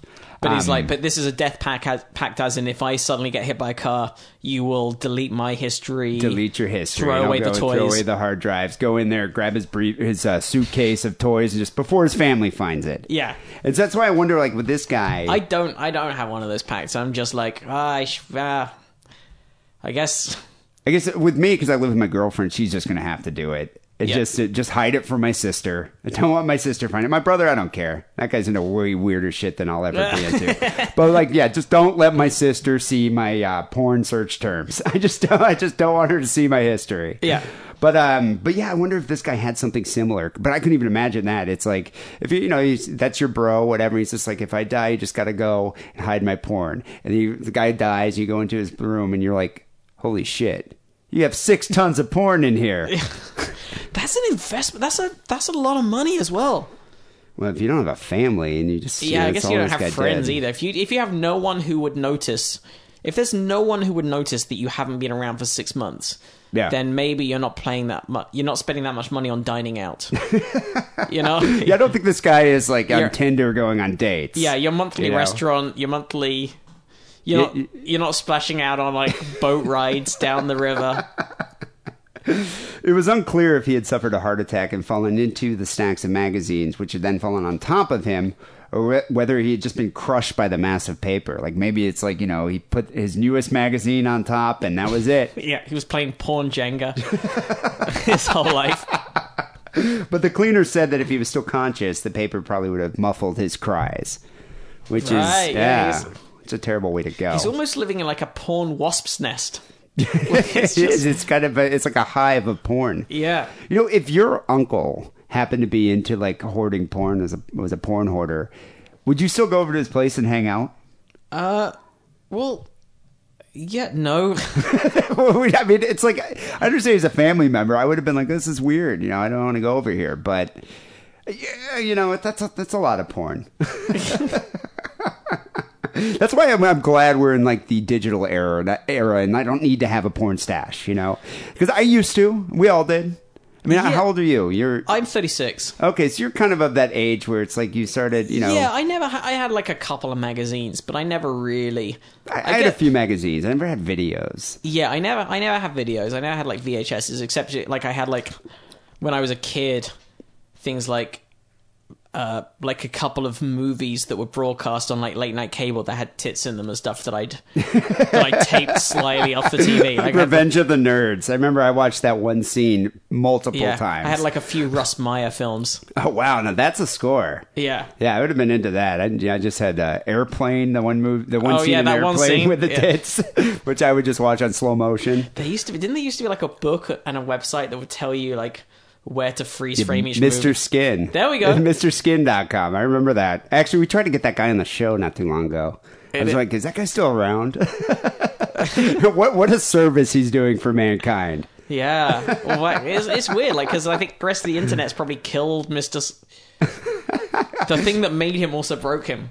Yeah, I remember when uh, I moved uh, to to uh, San Francisco from Chicago. I had that porn stash because I, I didn't know what to do with it. It was just always in my box. I kept my, my receiver for my stereo in, and so I had this like box of you know probably twenty magazines, ten magazines that I just had forever. And so I was thinking maybe I should just toss it. But then I was thinking, you know what? I'm kind of doing a disservice to people by just tossing it in the trash. What I should do is go put it in a park somewhere, like in the woods. So Yeah. some other like you know preteen or twelve year old Yeah, girl do walk they by. even do that now? Though I don't know, but I remember that's how I found my first porn. Yeah, is that even a thing though now? Like, I think you know, I think most people who are Well, no, you wouldn't need to because you just Yeah. go into like you know ujiz.com or something. exactly, you find some way around it. but I remember as a kid finding like a you know a box of dirty magazines in the woods and being like, "It's a leprechaun's gold." Uh, there are also clippings from erotic magazines where it appeared the man had cut out his favorite articles. It's a voracious reader of uh, porn Oh, titles. so maybe he was into it for the articles. not just the pictures.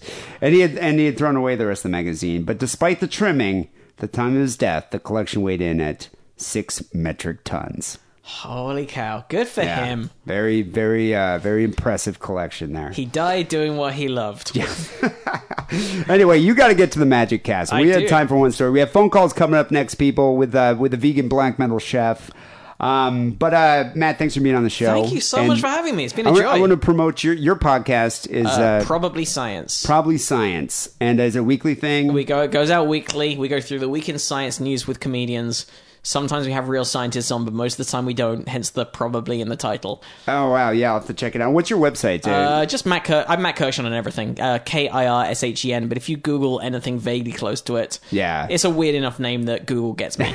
Not going to be mistaken uh, yeah, for so like I'm, I'm Twitter, Facebook, Instagram, but I don't really do that very much. So yeah, Snapchat, but I never do that. All right, we can find out about upcoming shows. All right, well, thanks that. for being on the show, man. Hey, thanks so much for And, having me. It uh, was a joy. Yeah, we'll have to do it again sometime. I'd love to.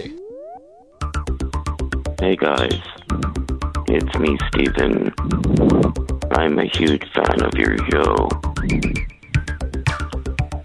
Thanks to your awesome coupon code, Diddle, I can buy myself loads of good sex toys.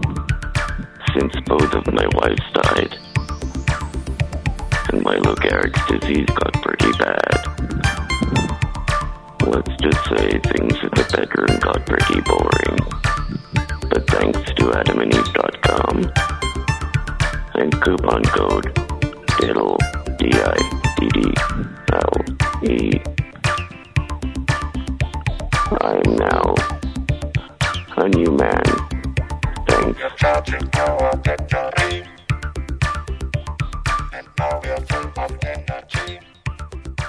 So we got a few phone calls to get to. Uh, people, remember you can call the Sick and Wrong hotline at 323-522-4032. We have uh, vegan black metal chef hanging out here to answer some phone calls. Here's call number one. Hey, Dee. Harrison. It's uh, Michigan Boy, a.k.a. Reverse Randy Newman, a.k.a. Misshapen Boy. Did I ever tell you guys about when I was at Lake Sheboygan and I found five bucks in my shoe? It was crazy. I found like five bucks in my shoe. This guy's obviously not crazy. Uh, there's a guy that calls the show. He's got like, um, he's from Michigan. He calls himself Michigan Boy, and we we have a few Michigan other names. Boy. Yeah, we we call him Misshapen Boy or Reverse Randy Newman. I, I, don't, I don't know. There's a bunch of different names, but this dude, his his stories are exactly like this. They'll be like this really long-winded story. They'll end be like, yeah, and I uh, found five bucks in my shoe, and then I went over and I bought a forty, and I drank a forty. And then Keep it all keep it all relates to like some solution to the Middle East crisis that he comes up Uh, with this is brilliantly. actually Harrison. Um, I forget how that got This is. Harrison. Anyway, I wanted to call, give you an update. This week, it's the third week of my trials and tribulations. Did a week in detox with a lot of red shirts. Red shirts are people from the East Coast who are doing fentanyl. They're basically ghosts, and they're going to die anytime. Red Uh, shirts. And uh, last week I was all up, um, fucking up with people. This week I'm a little fucking gloom Norwegian black metal fucking death town. Yeah. And uh, I'm real tired of the fucking rules and regulations. I'm not even supposed to have this phone, but I did swapped it out with it.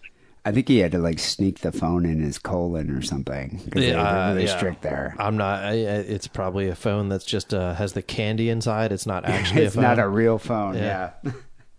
changeling, uh, and I, uh, I it, basically all every I, I knew there was a reason I'd watched all every single fucking episode of Hogan's Heroes and read some Hogan's Heroes fan fiction, in which Colonel Klink like realizes that he's on the losing side of history. That was a thing. It was an actual thing. Um, because I got like a radio in the coffee pot and I got like the blind spots on the cameras. And it's like a whole fucking thing. and the fact that I have to do this irritates the shit out of me. And I know exactly when I'm because they have to check in with me every 30 minutes because I'm on like I don't know fucking suicide watch or jackass. Jesus. You know, This is kind of sounding like uh, one flew over the cuckoo's nest or something, This is doesn't it? uh, this is something. I mean, He's got to grab a water. I He's got to he- befriend a large Native American who can just rip off the, the, the, the drinking fountain, just throw it through a window and escape. you could probably talk for 24 hours straight. Like, Well, it's funny because I think this dude uh, Harrison is sort of. De- well, it's it's weird because this was like so this is a week ago, so maybe a week ago he was in like his suicidal depression state or whatever. Um, but then now it's like he's texting me like, "Oh yeah, there's all these hot chicks in here." So it's like I don't know what's going on with this. This makes it sound a lot more grim, though. yeah, yeah. jackass surveillance or something. I don't know what I'm on. Uh, so yeah, they check in with me. They have to look. So it's like, it's like clockwork, you know, it's like the Jack the Ripper patrol. And I know exactly when they're going to walk by. So I, you know, can cut out vaginas or whatever, you know, in a certain amount of time I need to do it. I know what you're talking about. I know Um, exactly. I do I this all didn't the think I could time. do that. That's something I could do to pass the time, I guess. Uh, no, I can't because there's very few people here. It's it's uh, it's sick and it's wrong and it's lonely, and I'm in rehab, and uh, I will be out fucking soon. The only reason I actually almost left the other day, the only reason I didn't, is because if I do, they get money for the entire 30 days. And I'm so much of a fucking Jew that the idea of somebody getting money that they don't really earn I think you can leave any time, anytime, too much. And but you got to put the money them, up front. Oh. and make them feed me because the food's pretty goddamn good. I gotta say. Um, keep sick, keep it wrong, Harrison. Yeah, I wonder if there's like uh, if they offer vegan entrees in rehab. Oh, I'm sure in an LA rehab, there's got to they- be they- some they vegan everything here. Well, I've heard you can meet like uh like that's I don't know about I haven't talked to Harrison. How much does it cost to live in rehab? Is it cheaper than getting an apartment?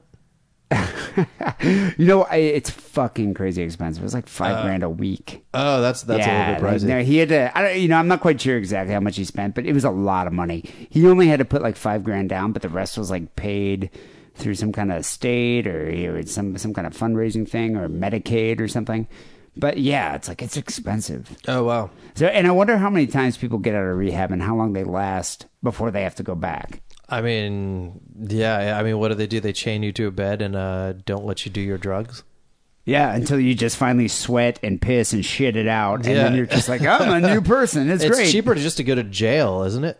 Yeah, you know that's the thing. I was I was saying to him before. I was like, dude, why don't you just go try to rob a bank or something? Just go away for yeah, a little yeah. bit, or just do do a minor crime. It's the same thing. Yeah, yeah. Like, I- know- although they probably don't even throw you in jail for anything anymore. yeah, I don't know how they handle that with it. Although uh, downtown, I used to live downtown L.A. They will arrest you for jaywalking. Oh wow. Yeah, it depends on how many times you get caught jaywalking. But I I got caught jaywalking with my girlfriend. Like it was crazy because like right up the street, you see, because uh, downtown LA, there's a lot of crackheads. You know, there's a lot of homeless people. Homeless people walking back and forth across the street. We walked like there was no cars coming. It was They like don't get three arrested. o'clock in the day. Yeah, because we can pay the two hundred dollar fine. Yeah. it's crazy. Be careful jaywalking downtown. Um, all right. Well, Harrison uh, will be back on the show next week. Um, so uh, we'll, we'll actually get to hear from him. So uh, here's another guy that called in, English guy. Good afternoon, gentlemen. This is Waxer from the UK. Um, first off, um, Harrison, I hope you manage to unfuck yourself uh, and that you come back to the show fit and strong and healthy and ready to um, The fans care tear about that him. motherfucker's face off who rang in the show, which is why I'm ringing because I'm fucking irritated. That cunt who rang up, right, and it was talking about reggae, that muppet, right? So you then came back and said something about uh, Dee said something about white people doing reggae, right? Well, let me. Are you a reggae fan? I'm not a reggae fan. I have never liked reggae. It's probably one of my least favorite music. Eh, it's better than Maybe like- contemporary crunch, country music. Contemporary country music is pretty bad. I don't even know if I know a contemporary country song. I mean, Yeah. maybe I like like two or three Bob Marley songs. That's like that- the extent that's of the it. thing. But, uh, Two or three Bob Marley. I- If I had to choose Bob Marley or like Toby Keith or something, I don't know who Toby Keith is. yeah, He's one, yeah, or Keith Urban or any of those uh, contemporary country music people. Um, I would prefer to go with with Bob Marley. But if I had to like choose, you know, like Darkthrone or Bob Marley, I'm not fucking choosing Bob Marley. Yeah. So Yeah. anyway, we some guy called in and talked about reggae, and I was just like going off about how much I hate reggae. But it's worse when you have white dudes doing reggae, like Sublime or something. I'm not a I'm not really a Sublime fan, and uh, That- I, although I do, I guess I do like their uh, "Smoke Two Joints" cover. Yeah, that's not bad. Is that a cover? Uh, I think it's a cover, isn't it? I don't know. Yeah, yeah, did, yeah, I did think Bob so. Marley do it originally? Uh, it's someone that sounds a whole lot like Bob Marley, and you'd think that it was Bob Marley, but I don't think it's actually Bob Marley.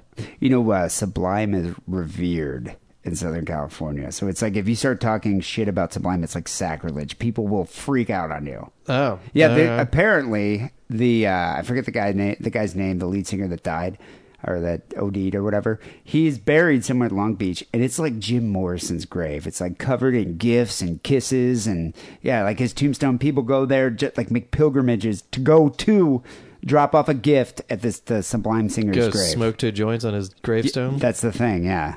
But uh, I I just don't get it. It's just the whole the whole idea of 311. I think that music is, is is some of the most horrible music I've ever heard. It's like the you, you know Neil Hamburger? no, He's got a joke. What's worse than 911? 311. Uh, Um, but yeah, I agree with that. I totally agree with that. I probably said that last week, which is why this guy's calling in. tell you something. White people, I think I'll go one step beyond that. White people with fucking dreadlocks really, really just need to be. There needs to be some kind of, like a mosquito or something that can carry some kind of poison that only affects white people with dreadlocks. they don't need to exist. I have no more to offer the sick and wrong hotline than please discuss this and formulate some kind of eradication purely for white people with fucking dreadlocks, cunts. Take it easy. I think I think white people with dreadlocks does look pretty good in the industrial scene. Actually, You know, I want to say, okay, I'm, I'm, let me, he calls in for part two, then I'm going to comment. Hi, it's Waxer again. Just, I just realised. Dee, don't I remember you saying something about you having dreadlocks at some point in your life? You cunt. Love you. So yeah, okay, exactly. You you totally defended me. I had dreadlocks in the '90s because I was really into fucking Skinny Puppy and Ministry, Yeah. and that was the look back then. yeah, yeah. I, I think it. I, I think it looks really cool. I mean, you're either gonna get dreadlocks or you're gonna get like synth dreadfalls.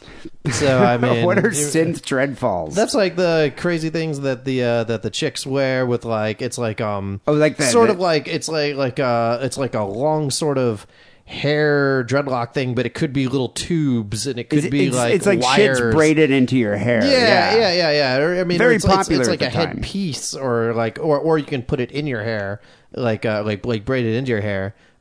One way or another, it's gonna get there. Well, the thing is with me, it was just like in the '90s. All my friends had long hair. I wanted long hair, but I have a Jew fro. My hair grows into a big, massive fro. So the only way I could I could get long hair is just by dreading it. And so it's like I Uh, grew it out for like. I grew it out for like two years, and then uh, my girlfriend dreaded it, and I had the and I'd dye them like I'd dye 'em crazy colors like black and purple and shit, and then it was just black, just dark black. Sure. And so I used to wear it with like uh, with like a black do rag thing, you know. And then our bandana and just dreads back, and that's just kind of how everybody looked like that in Yeah. the industrial scene Yeah, back yeah, then, you know. So that's why I, I kind of feel like there's a difference between white guys that were into industrial music that had dreadlocks versus white dudes that are listening to like fucking Counting Crows and Sublime with dreadlocks. Yeah, yeah. I mean, yeah. People say, "Oh, dreadlocks cultural appropriation," but uh, I mean, it's fucking hairstyle. Like, uh, I don't, I don't know, I don't know how far I'd go with that. Have Like, you ever had dreads? I've Well, you never have had long hair. dreads. You have like yeah, like normal hair. Uh, I mean, I, my hair is pretty curly, and uh, but um, but no, I've I've never had dreads. Uh, Well, the, the thing is, in hindsight, I never would have had dreads had I known that like people go bald from that shit because like your your hair is bound so tight that it pulls it out. So Oh. oftentimes, a lot of people have dreads for like twelve years or something. I had dreads for seven years. Oh, wow. and they're long and heavy. And I it's I heard like when you cut them, it's like your your top of your hair is really thin and it's bald. Had I known that, I definitely wouldn't have done that because I'm like fucking forty years old.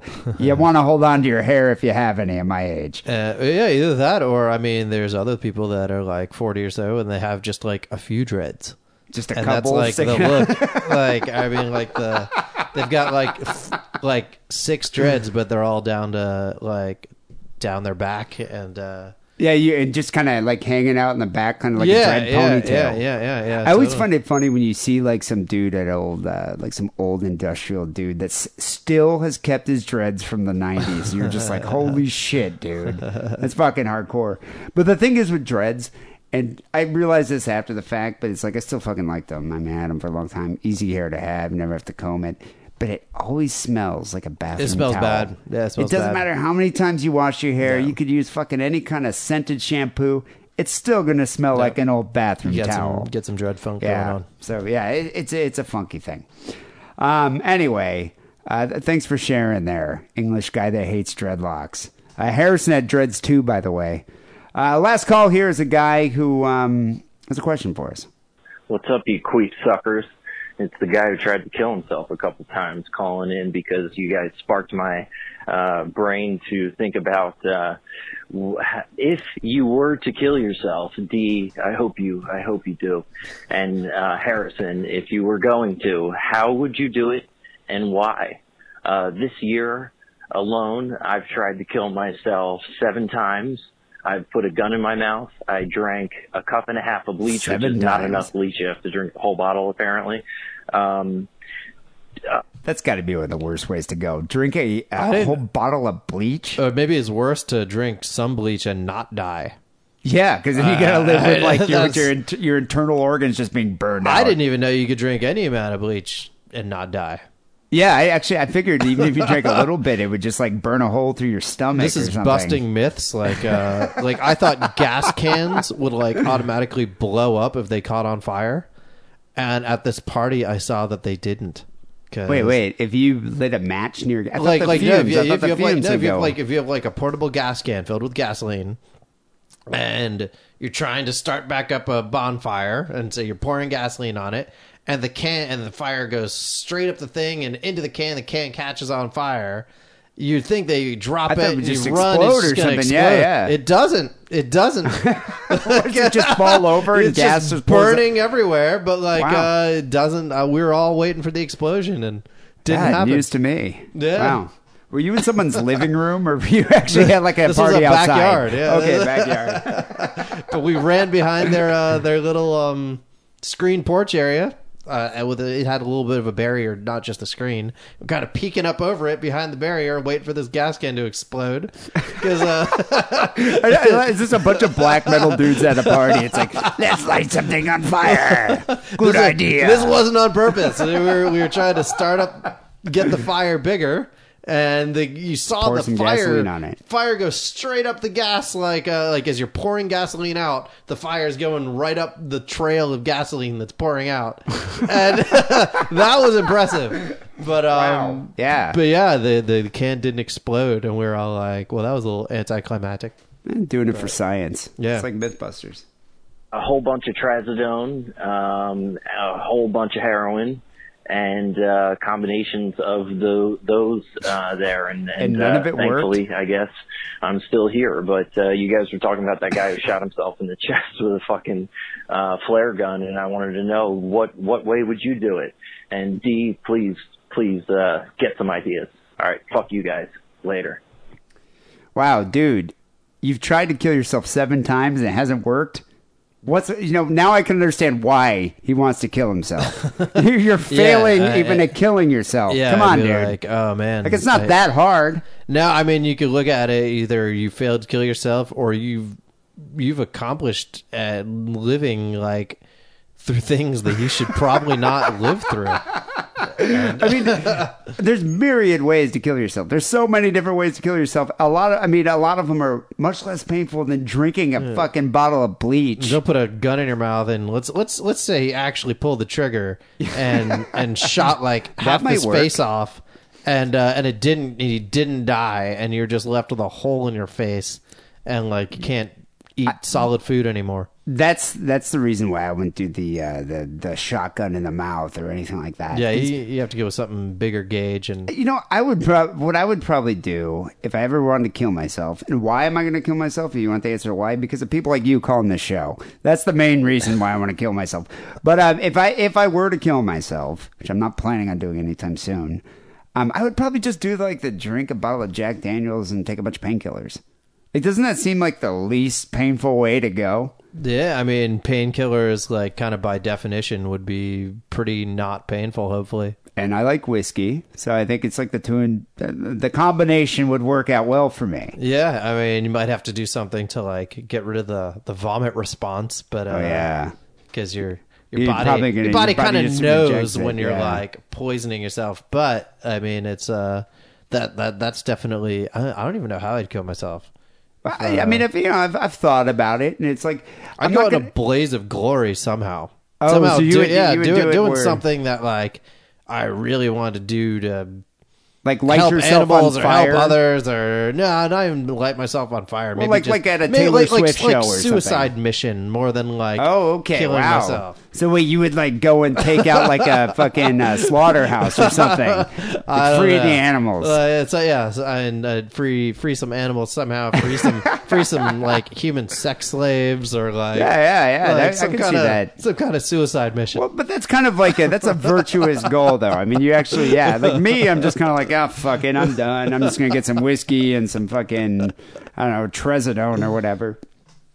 But yeah, that, that's the thing. It's like people that are like hanging themselves or uh, uh, slicing their wrists. It's like I think you're just you got a flair for the dramatic. Like you want people to find you in a bathtub just filled with blood, and you're just like, ah, I'm dead because you want to do. I, yeah, I don't want to do that. yeah, I don't want to Yeah. inflict more pain on my loved ones. There was a guy. This is uh, when I lived in Michigan. I forget his name right now, but he was just kind of one of those dudes. Like I remember in high school being like, dude. I bet you'd kill yourself before the age of 30. He just had this, like, he was always depressed, not an attractive fella, not a very talented or intelligent fellow. So it's like, you, you know, the guy's just not going not, not going to go far in life. But anyway, you hope he doesn't breed. Um, he worked at this, like, restaurant. It was like a chicken restaurant. They served, it was kind of a famous one. It's called Zehnder's in Frankenmuth, Michigan. And it's a big tourist destination. That whole town's like a little German town. And so I, apparently, as the story goes, this dude came home from work one day and found one of the, and he was like a chef or, or maybe he's the host or, or manager of this restaurant. And he, yeah, that's he was the manager of the restaurant. Came home and he found like the chef fucking his wife in their trailer. She was like boning his wife. oh nice. And so he was like, you know, what the fuck? The chef beat the shit out of him. And then he went and slept in the car. And then after that, the chef kind of moved in and they all lived in the house, but he had to sleep on the couch. And then he just eventually was like, I'm moving out. And then he just, and he had to work with the guy too.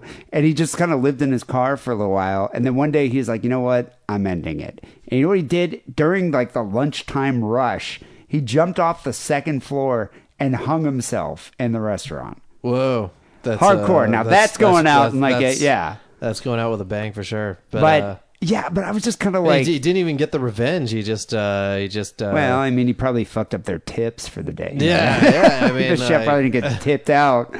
Um, if it was in L.A., people would have just thought it was part of a performance going on. yeah, in LA, people would have been clapping and been like, "This was amazing, so realistic." I'm coming here every lunch. But yeah, I think, um, yeah, the Alice was- Cooper restaurant. That's a good idea. Maybe when you open up a vegan black metal restaurant, you could have like you know fake suicides happening Yeah, or something. yeah. Oh, man. cool. horror themed restaurant. I could see that being uh, popular. In I'd LA. go to a restaurant if I knew that someone was gonna like fake suicide at 7 p.m. at like Well, what if- what about- 10 p.m. What if you knew that it could happen anytime between the hours of seven or eight, but you have no idea what might happen? Like it might be like a Gwar show. You're going to be covered in blood and pus and cum. As long as I knew something was gonna happen, I would show up. I think it'd be kind of cool. Yeah, Might I'd, be I'd eat there if I knew something was going to happen. You know, there's a lot of theme restaurants. Like, there's this restaurant I heard about. I've never been, but it's like you're supposed to eat and it's pitch black. Have you heard about that? no, Yeah, it's like you, you go when you walk in and they take sounds you to like your someone's table. bachelor apartment that couldn't afford a light. You, they take you to your table. You're supposed to like it's everything's in the dark, and the waiters wear like infrared goggles. yeah, it's a, it's a thing. I forget what it's called, but they have one in L.A. They have one in San Francisco. Uh, there's everything. I Yeah, that's what I'm saying. I bet you it's like if you have like the fake suicide restaurant, might be popular. Is that, Never know how is it can like happen. a liability if like the restaurant is in pitch black. Well, I think that's why they have like the waiters and the hosts Uh, meeting like- you, and you like, sit down. They bring out your food, guide and you. you're supposed to like you're supposed to experience what meal would be like if you were you know deprived of vision. oh, okay. Yeah, that may might Yeah. I don't know. I don't know if it's vegan though, but who knows? Check Close your eyes for half the cost. People call the Cigar Hotline 323-522-4032. Best way to listen to the show is iTunes. Remember to subscribe, rate, comment. We appreciate that. It helps us out. And you don't even have to buy anything. It's free.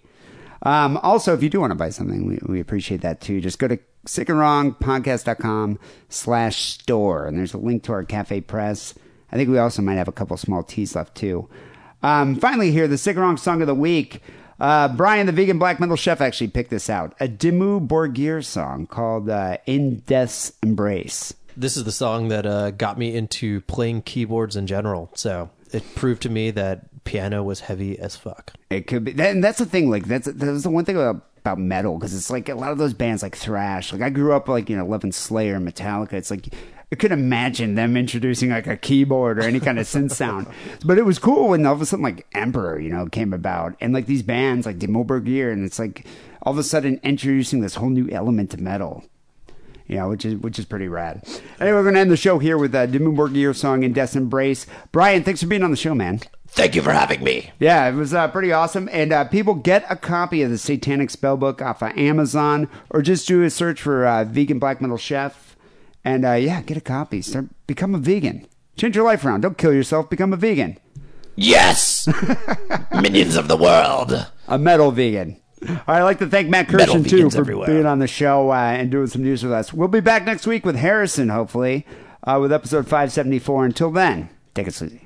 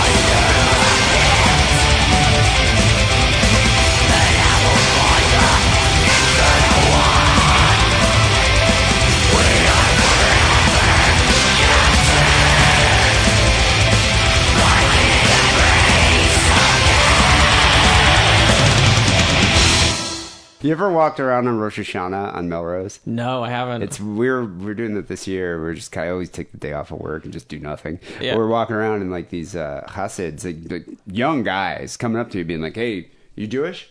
I was just like, "Uh, yeah." He's like, "Have you heard the shofar today?" I was just like, uh, "No." He's like, "Well, let me do it for you," and then he'll just do a whole thing. and she was like, "What is going on?" I'm like, "Well, oh story." wow, I've been around that area before and had someone try to make me do tefillin.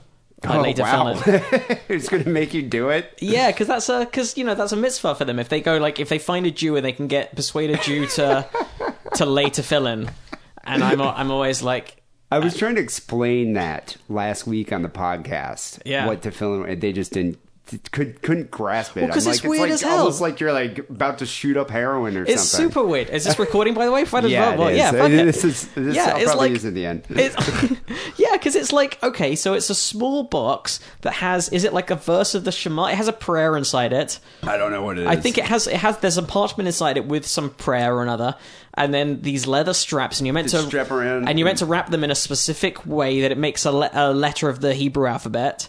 Oh, is that what? That's yeah. what it is. And then you wrap another. Yeah, I think you make it like a shin. Yeah, like the that it's a box on the head. Yeah, and then another box on your head. So it looks like it looks like it looks mental. It does. It looks like you're sort of. It looks like you're shooting up, but at the same time. You're, Wearing a bizarre. you're like- afraid of aliens, so you're like yeah, you're sticking something. There's like a second box that sticks on your head with like another leather strap that kind of tightens around. So it looks like a sort of you look like a unicorn with a stump cut with, With the a- horn cut off, like the unicorn stump, and then It and then is- you, it is bizarre. and then you say the Shema. I think you, that's the prayer you're meant to recite. So wait, did the guy like try to put it on you? Well, he didn't. re- He didn't physically. Uh, like he asked me. He kept. Oh, okay. I've and I've had that. Bef- they do that. Um, have you, ever been to Jerusalem? Because they have Yeah. that at the Wailing Wall. Like they'll they'll not they'll have guys there with uh, tefillin, and they'll be like, "Hey, are you Jewish?" Uh, I guess that never happened to. I, it didn't happen to me. it's sort of, but, but it's a it's a mitzvah for them. It's a good deed. like To put that. Yeah, same So- with same with the shofar. That's why Right. they do it. Yeah. Uh, and I'm always like, you know, I, I, I'm like, are you Jewish? I go like, Jew. I was raised Jewish. I'm an atheist, and they go like, well, why don't you do? it? And I'm like, because I don't believe in this. And they're like, but it doesn't. And then they go into the sort of Pascal's wager thing. They Yeah, sort of yeah, go yeah. like, well, you know, it doesn't. If you don't, but you don't, but, it doesn't do you any harm to do this. And I'm, and I'm like, well, I don't want to propagate bullshit. Uh, and Which they must love to hear that, yeah. yeah, and they, yeah, no offense, but I believe it to be bullshit, and I don't want to propagate it. And then like, okay, okay. Uh, yeah, I'm normally nice. I don't like to sort of throw it in someone's face because often they're young as well. They- These guys are like Yeah, 22 that's what or those something. guys on yeah, are like in their late teens, early twenties, walking Yeah. around with shofars. It's like, yeah, I'm not, I'm not a militant atheist. If someone wants to be Jewish or Christian or Muslim, whatever, yeah, go, go I think ahead. I would. I think I would totally let someone blow the shofar at me if I was if I was a mem- because you're like, okay, makes you feel good, makes you feel like you've done your good deed for the day, but at the same time, it, I don't think the cost to me is not high. But I wouldn't go as far as No, wrapping putting- me up wrapping- in like leather bind, bondage gear, and then saying a prayer that I believe to be that's bullshit. weird. Yeah. although it'd make a hell of a selfie. Yeah. Well, I, I, I bet. You know, I'm surprised there isn't more kind of um, more to. f- I bet Tefillin to fill in bulge. Well, I to you- fill in bondage. I bet there's. I, you know what? Having said, I bet it exists. I bet if right now uh, I'm not in front of, but I bet if you Google After to fill in show, I am bondage, going to look at tefillin bondage, and I'm hoping uh, because I bet because there's loads of like Christian and particularly Catholic Oh yeah, bondage weird, iconography yeah, and like stuff. weird, like uh, you know, nuns and priests. I mean, uh, you got people fetishize Nazis. It's like you know. Well, yeah. I know Jews that fetishize Nazis. Yeah, and you know there are absolutely, and there are there are black people who fetishize kind of slave Yeah. slave dynamic. I mean, we, we had sense. a guy call in last week talking about his uh, girlfriend likes him to dress up like uh, as if he's lynching her. I, I could, you know, I can believe it because almost like, I could get into that. well, it's kind of like because so many fetishes come from subverting a fear or a worry or anything. So it's almost Yeah. like for every phobia, there's a philia. Exactly. like there yeah. are there are almost two sides of the same coin. Like so, there's you know people are. People are afraid of insects. yeah. People are turned on by the idea of being submerged in insects, and the same goes for we are just talking about clowns off off mic before the show, and exactly. you know confined spaces. People are f- scared of confined spaces, but also people really get off on being wrapped up and that kind of thing. It's, Yeah. It makes sense. No, but I agree. Every So phobia has its philia Yeah. sibling. So, so the idea of like not Jew, certain Jews having like Nazi role play fantasies, absolutely, I get that. And uh, but I, I wonder if there's like I- sort of tefillin or wrap or like Jewish clothing fetishists. in theory, I think it's I think it's kind of cool, but it'd be. I mean, I think it's interesting, but I would be kind of freaked out if I was like, if a girl came out and was just like, "You got to put on this SS uniform and then Yeah. have sex with me," I'd be like, "Okay, this is weird." that would definitely be a situation or like you know the slave thing like if, if i was with someone who wanted that I'd be like there'd be a lot of pre-negotiation. There'd be a lot of conversation beforehand to go like like are you sure? And like this is talk me through what this does for you before i say these words because i'm very uncomfortable about saying these words. I'm changing the name of the show to two Jewish guys talking about Nazi sex.